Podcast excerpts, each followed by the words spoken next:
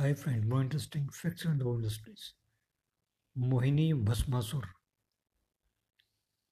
एक फ़िल्म का नाम है, जो दासा फाल्के ने बनाई।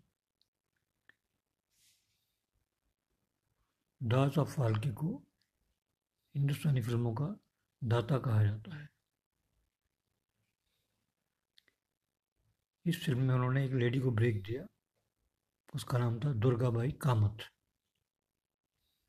क्या आप जानते हैं? हिंदुस्तानी फ़िल्म इंडस्ट्री के इतिहास में दुर्गबाई कामत ही पहली हीरोइन है। Thank you.